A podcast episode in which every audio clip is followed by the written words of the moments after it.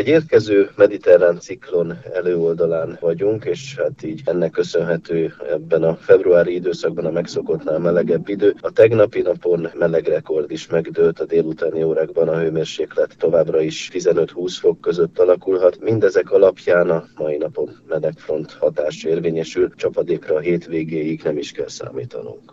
Ez a melegfront hogyan hat a szervezetünkre?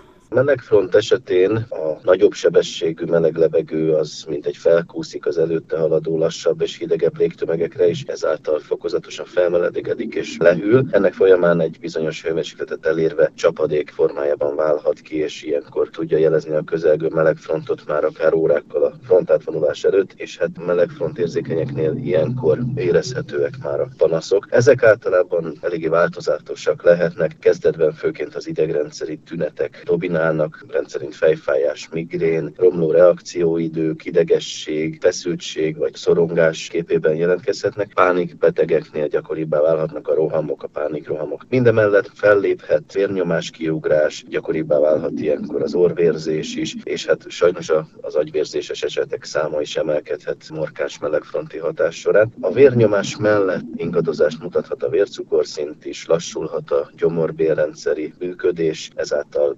érzés, puffadás, gyomorpanaszok is megjelenhetnek. Megelőzés gyanán segíthet a rendszeres rostokban és vitaminokban gazdag étkezés, illetve hát természetesen a szokásos, rendszeres, dinamikus szabadtéri sporttevékenység végzése.